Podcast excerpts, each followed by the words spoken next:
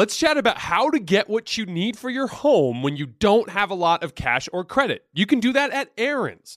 Rent to own appliances, furniture, and tech from top brands like HP, Samsung, and Ashley. But say you don't need it anymore, no problem. At Aaron's, you can return your product at any time or even upgrade it for something new. Life's always changing. With Aaron's, your stuff can change right along with it. Keep it, return it, upgrade it. Aaron's fits your life instead of the other way around. Approval isn't guaranteed, and some restrictions apply. See your local store for details. We are welcoming a new show to iHeart and the DraftKings YouTube channel. It is called Point Game with John Wall and CJ Toledano. It's an insider's look at the NBA and the culture surrounding the league. Every week, the five time All Star and the number one pick in the 2010 NBA draft, John Wall, will give his unique perspective on the hottest topics in the league and tell the best behind the scenes stories from his time in the NBA. So check out Point Game with John Wall and CJ Toledano on the iHeartRadio app, the DraftKings YouTube channel, or wherever you listen to your podcasts. Managing your diabetes just got easier. The powerful new Dexcom G7 lets you see your glucose numbers on your compatible watch and phone without finger sticks. And because Dexcom G7 is the most accurate CGM system, you can be confident in your food, exercise, and medication decisions. And all those decisions can lead to big results, like more time in range and lower A1C. Get started at Dexcom.com. Dexcom data on file 2023. If your glucose alerts and readings from the G7 do not match symptoms or expectations, use a blood glucose meter to make diabetes treatment decisions. For a list of compatible devices, visit Dexcom.com slash compatibility. The volume.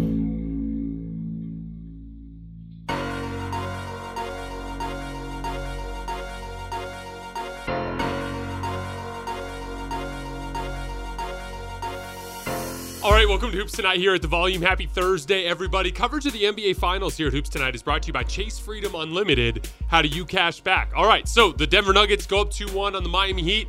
We broke it down on a more like instant reaction type of format with Colin Cowherd last night, in case you guys missed it. You can find that a little bit further back on the YouTube feed. Today, we're diving into the film. Watched it all this morning, dug into the numbers, have a bunch of stuff to go over with you guys. You guys know the drill before we get started? Subscribe to the Volumes YouTube channel so you don't miss any more of our videos. Follow me on Twitter at underscore Jason LT so you guys don't miss any show announcements. And if for whatever reason you guys miss one of these videos and you can't get back over to YouTube to finish, don't forget you can find them wherever you get your podcasts under Hoops tonight. And last but not least, you guys have heard me talk about Game Time, the fastest growing ticketing app in the United States. If you're looking to get out to an NBA game, an NHL game, a baseball game, a concert, or a comedy show, Game Time has amazing last minute deals on tickets to all of these. So if you're looking to get out to game four of the NBA Finals, Game Time has a deal for you. If you're looking to get out to see the Stanley Cup Finals, Game Time has a deal for you. Um, I'm going to see the final show ever for Dead and Company in San Francisco in the middle of July. Uh, that tour has been super interesting. I've been following along. I went to a show earlier in Phoenix. I highly recommend that you go see those guys. John Mayer, when he's playing blues guitar, I think he's the best ever to do it. So I highly recommend you check it out. Game Time is going to have a deal for you there as well. No matter where you live, get out and have some fun this week. Download the Game Time app, enter your email, and redeem code HOOPS for $20 off your first purchase. Terms apply. Again, enter your email and code HOOPS, that's H O O P S, for $20 off. Download Game Time today. Last minute tickets, lowest price, guaranteed. All right, let's talk some basketball. So, a bunch of stuff that I want to hit from last night's game.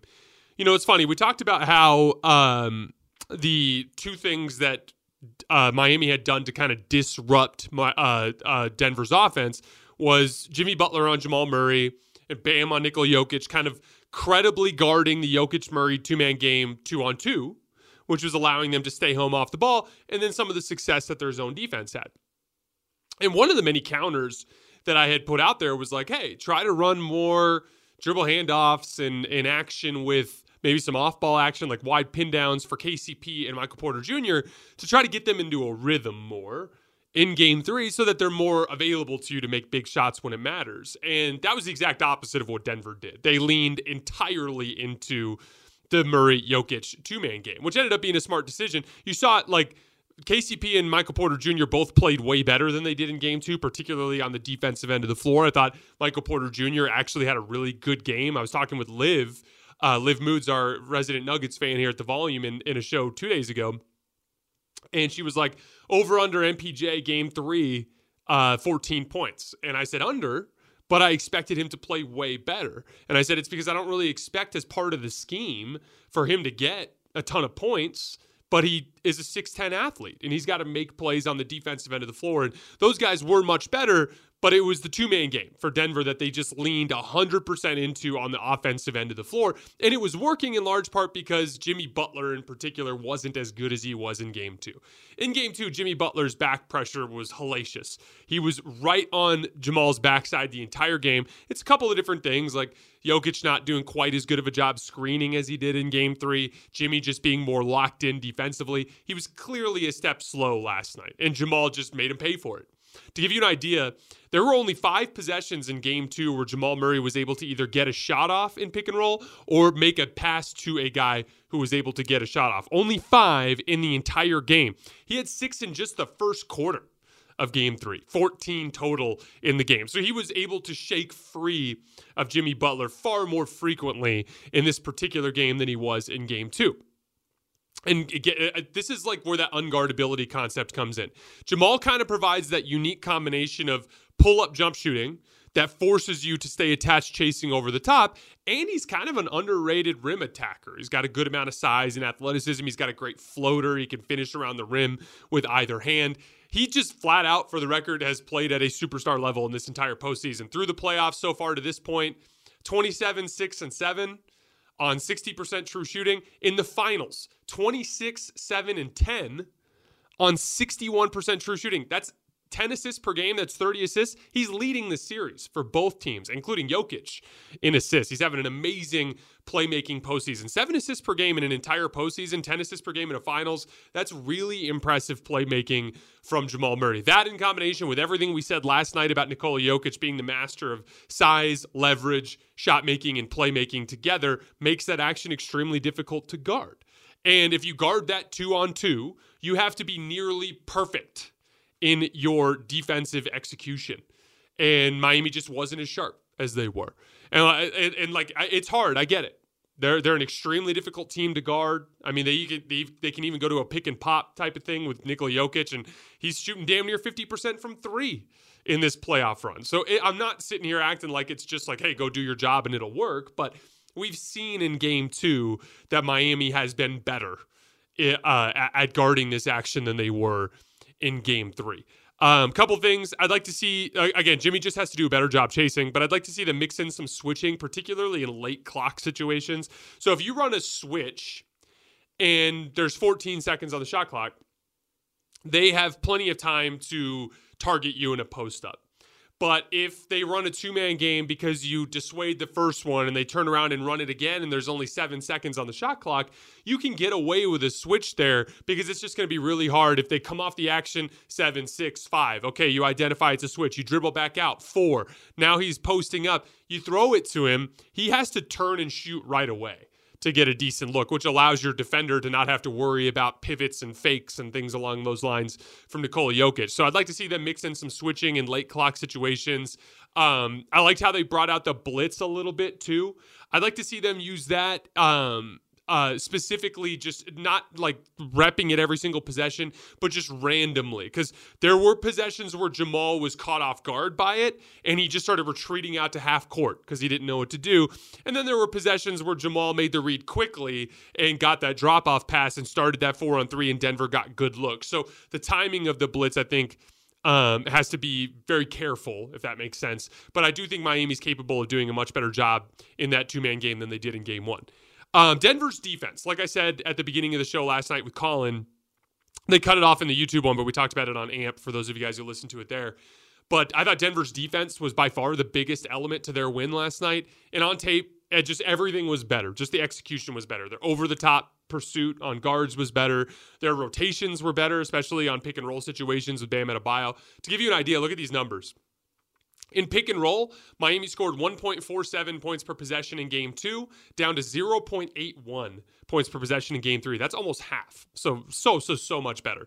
Roll man possessions, 2.13 points per possession in game two, one point per, per possession in game three. That's less than half. Spot up situations, Miami, 1.67 points per possession in game two. Way too many comfortable, in rhythm catch and shoot shots for good shooters in game two. They limited those a little bit in game three. They were down to 1.08 points per possession. I talked about this a lot with Liv um, in the show that we did two days ago. But, like, again, to me, there is luck in any one shot, right? Like if I have a catch and shoot jumper on the move, um, I might, you know, a good NBA shooter in a game, if it's a good look from three, he's to make 50% of them, right? Like a good look, right? So there's luck, right? Half of them, he's making half of them, he's missing. They're pretty good looks. But the thing is, is that over the course of a game, your team might take 40 or 50 jump shots. So the luck kind of evens out. It's kind of like I was talking about with the voting pool for MVP and the eye test.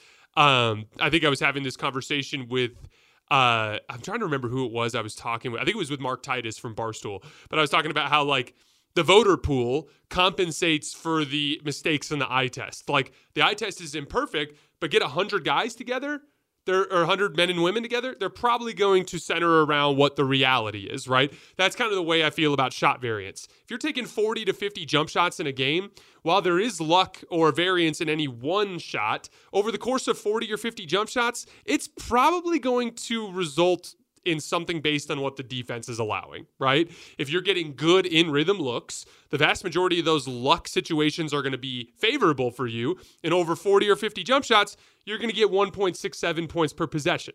But when you defend better and the easy in rhythm catch and shoot jumpers are few and far between, and as a result, all the shooters are in less rhythm, all of a sudden, it is more likely that over 40 or 50 shots, you're going to hold them to 1.08 points per possession in spot up situations. Generally speaking, I think it's a loser mentality, and uh, I think it's a loser mentality to focus on luck as it pertains to shooting. And as a team, if that was the case, then what's the point of doing anything if it's literally just a slot machine? That's not the case. Your defense controls the shooting outcome. Denver had, I thought, their worst defensive performance of the postseason in game two.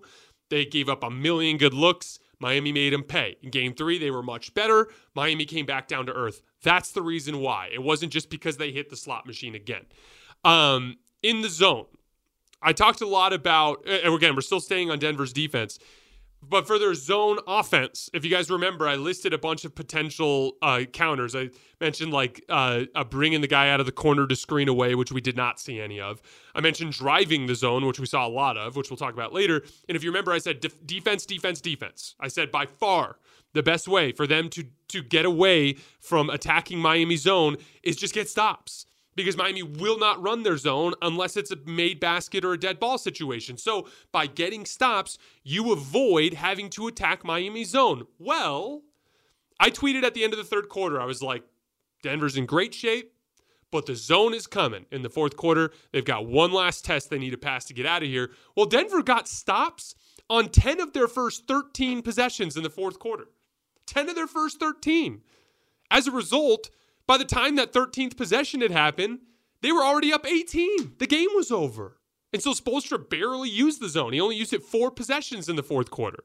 So Denver's defense literally kept them from having to attack Miami's zone and put them on this massive run, and the game was over. And I thought Spoelstra kind of smartly pulled back from the zone the rest of the fourth quarter, essentially saying, We're not getting this one.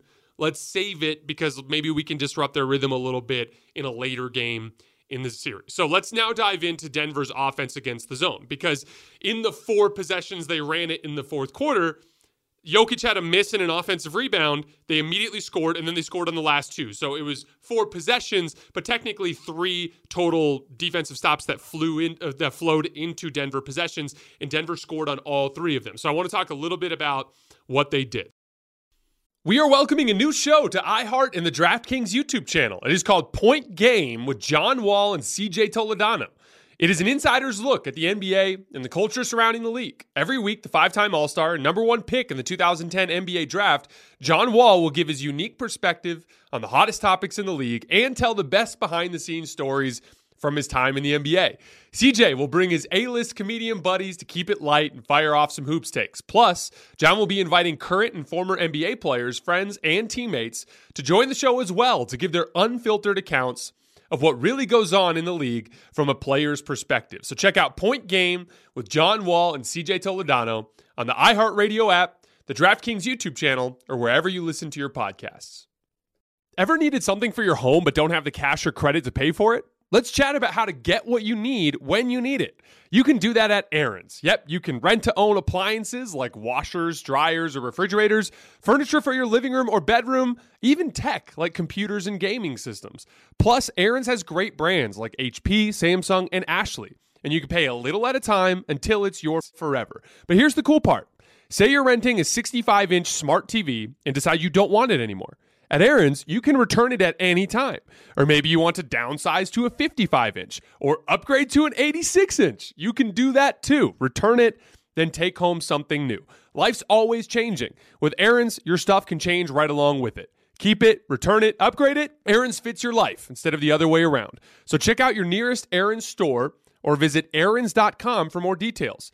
Approval isn't guaranteed and some restrictions apply. See your local store for details. Witness the dawning of a new era in automotive luxury with a reveal unlike any other as Infiniti presents a new chapter in luxury, the premiere of the all new 2025 Infiniti QX80. Join us March 20th live from the edge at Hudson Yards in New York City, featuring an unforgettable performance by Grammy and Academy Award winning singer, songwriter, and composer, Jon Batiste. The all new Infiniti QX80 is unlike any luxury SUV you've ever seen. Smart enough to anticipate your needs, even before you do. Every line, curve, and detail was thoughtfully crafted so everything for every passenger feels just right.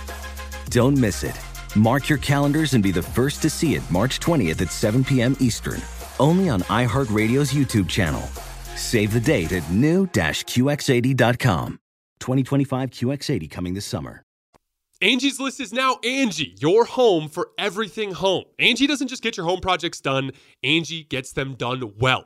With 20 plus years of experience combined with new tools to simplify the process, Angie makes completing home projects easy. With over 220,000 pros in their network, Angie makes it easy to research, compare, and hire pros to get the job done well. The pros in the network are locally based and they've been rated and reviewed by others in your area who have actually used their services. You all know what it's like to own a home. You walk around, like I walk into the kitchen the other day and my refrigerator is just making this horrible grinding noise. Or on Saturday, we were having a pool party. I had to use a couple outlets that I hadn't used in a while and I found three or four outlets around the house that just didn't work. And that's super annoying. But the best part about Angie is it's a great tool to help you find the best available deal to get that work done and to get it done right. In just a few taps in the Angie app or clicks on the site, you can have Angie tackle your home service project from start to finish. Download the free Angie mobile app today or visit Angie.com. That's A N G I.com. First of all, the defense, like we talked about, by defending, you keep them out of their zone. But they did a, uh, one of the interesting counters that Mike Malone had was if you remember, Miami zone was taking a top guy and fronting Jokic at the high post to prevent the high post entry, which is the best place to enter a zone. Why is that the best place to enter the zone? It's the one place where it kind of overlaps a bunch of responsibilities, right? If I've got two guys at the top, a guy under the basket, and two guys on the wing, the guy in the high post is right in the middle. And so it's very easy to get the defense to collapse as multiple guys kind of converge on that spot. Well, the other best place to enter is the short corner. Same concept. On the wings, the zone is lined up for you. They're ready for you. If you're in the corner on the wings, they're ready for you.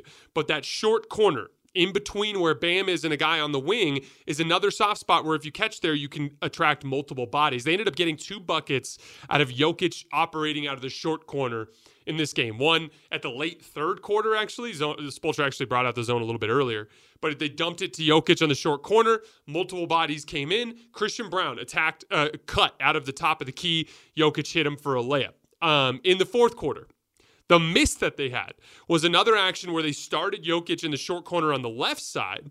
And what they did is they waited and they had Jamal Murray down screen on Bam and Jokic flashed high post. They hit him on the move before the front could come, and he actually ended up getting a nice little floater, one that Jokic normally makes. He just missed it off the right side of the rim, but he saw it coming and chased it down, got the offensive rebound, and they got back into their zone attack. So I thought that was a really interesting wrinkle, either catching Jokic in the short corner or starting out of the short corner and quick flashing so that the guard doesn't have an opportunity to front the post because he's catching before he even gets there, even. So smart adjustments from uh, Mike Malone. And then the other one, like I said, if you guys remember, driving the zone.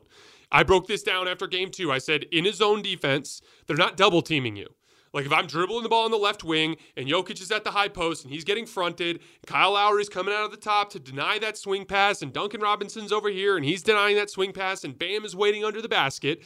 Yeah, they're taking away the post entry, but the fundamental beginning of the defense is still Jamal Murray dribbling the basketball with one defender in front of him. And so, if he can beat that one defender, he will engage another defender, which will start to create openings. That's like that driving the zone. You don't see it a ton at the lower levels because ball handling's not good enough in high school and in college for guys to penetrate the zone off the dribble. But in the NBA, it's one of the best ways to attack. That's why a lot of times in the NBA, teams will run their man to man offense against zone defenses because if you can get dribble penetration, it accomplishes the same thing as the pass. Well, those three buckets that they scored, three for three in the fourth quarter, all three of them were on dribble penetration. First one, Jamal Murray dribbling at the top, He's got Caleb Martin on him, beats him to the right. Caleb Martin takes a couple hard recovery steps, but Jamal like does a little bump off dribble. Caleb's gone, and he's shooting a wide open, like 10 foot jump shot at the lane line that he, of course, makes because he's in good rhythm. And then back to back possessions were Christian Braun, who was phenomenal last night. I'm not going to go too much further into it because I talked about it a lot with Colin Cowherd last night, but he just beat Caleb Martin off the dribble drew uh, that second defender, dropped it off to Nikola Jokic, who made a little short jump shot. And then there was another possession where Christian Braun caught it in the corner on the left side and did a rip through move over the top on Jimmy Butler, beat Jimmy Butler to the middle, brought Bam up, occupied Bam, dropped it to Jokic. Bam was out of position, so he closed out too hard on Jokic, ended up fouling Jokic, and he made both free throws. So all three of their buckets against the zone in the fourth quarter were from just driving the zone. So very good adjustment there from um, Mike Malone. And it was kind of the obvious adjustment when they're denying the easy entry passes. If they're going to do that, that's the only counter you have really is I, I mentioned a couple others, some complicated screening things, but it's a lot easier to just be like, hey, I'm faster than you and I'm a better ball handler. Let me beat you to the basket and we can go from there. But big time game from Christian Braun. Excellent defensively, excellent in transition.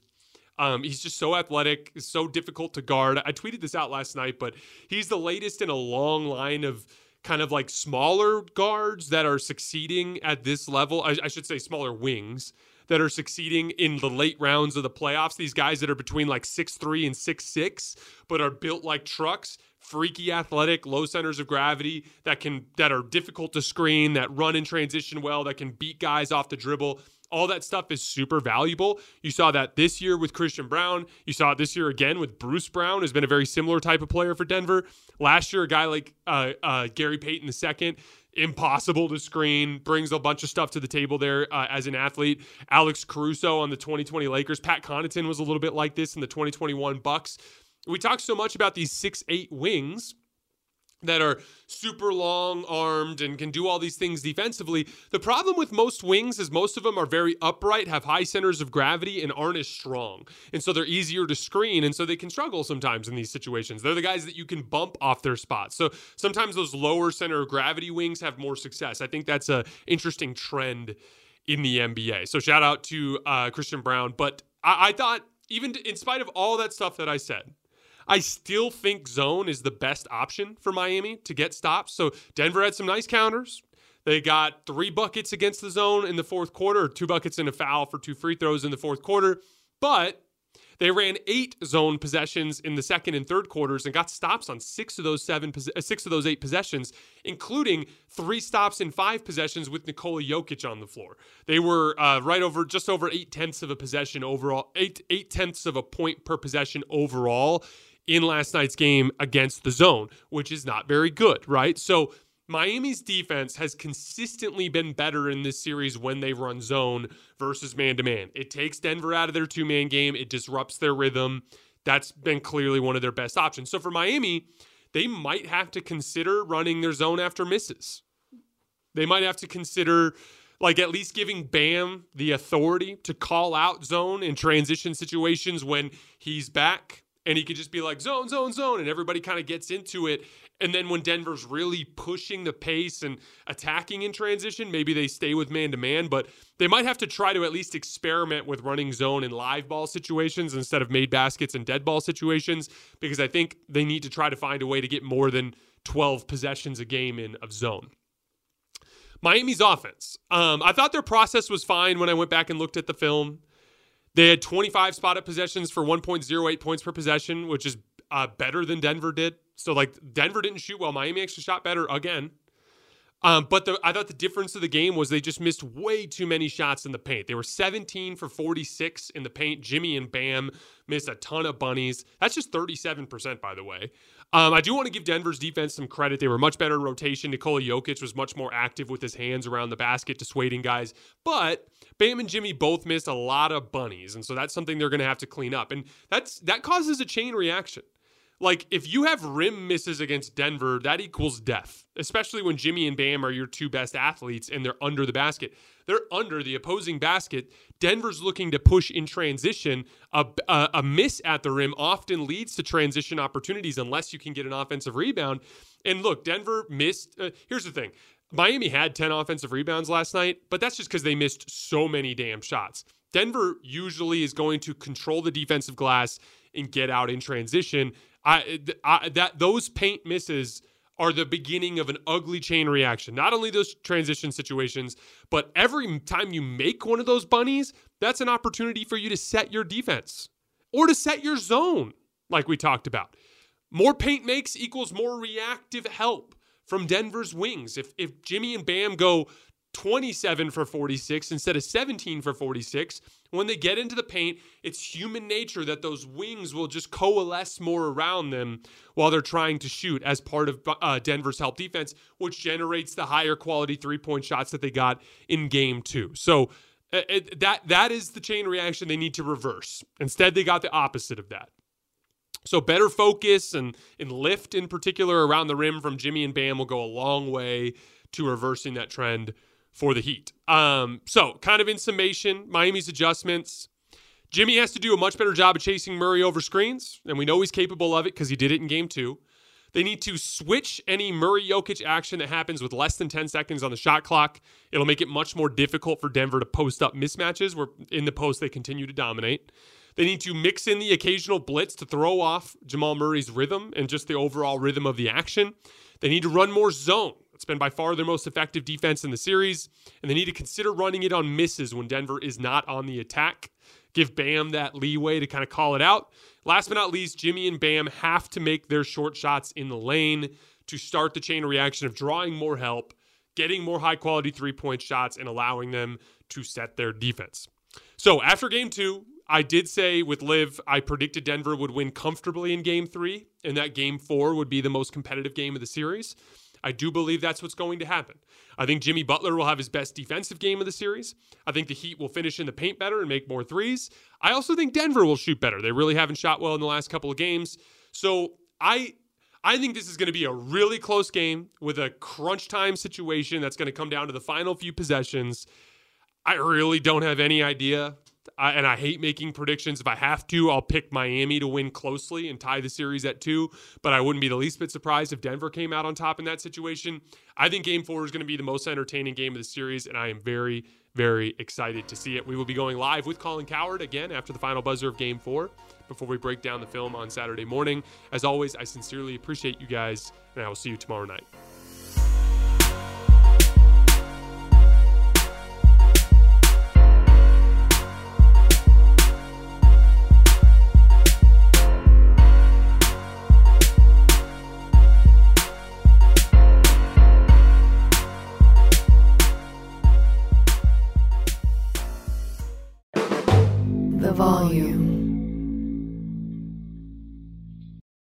Let's chat about how to get what you need for your home when you don't have a lot of cash or credit. You can do that at Aaron's. Rent to own appliances, furniture, and tech from top brands like HP, Samsung, and Ashley. But say you don't need it anymore, no problem. At Aaron's, you can return your product at any time or even upgrade it for something new. Life's always changing. With Aaron's, your stuff can change right along with it. Keep it, return it, upgrade it. Aaron's fits your life instead of the other way around. Approval isn't guaranteed, and some restrictions apply. See your local store for details. Infiniti presents a new chapter in luxury, the premiere of the all new 2025 Infiniti QX80, live March 20th from the edge at Hudson Yards in New York City, featuring a performance by Jon Batiste. The all new 2025 Infiniti QX80 is an SUV designed to help every passenger feel just right. Be the first to see it March 20th at 7 p.m. Eastern, only on iHeartRadio's YouTube channel. Save the date at new-QX80.com. Don't miss it. 2025 QX80 coming this summer. Allstate wants to remind fans that mayhem is everywhere. Like in the parking lot at your kid's Pee Wee Championship game. A trophy bigger than your five year old is blocking the rear windshield of the car in front of you. As they reverse into you, you're stuck on defense. And if you don't have the right auto insurance coverage, this crash could drain your athletic fund. So switch to Allstate, save money, and get protected from mayhem like this. Based on coverage selected, subject to terms, conditions, and availability. Savings vary.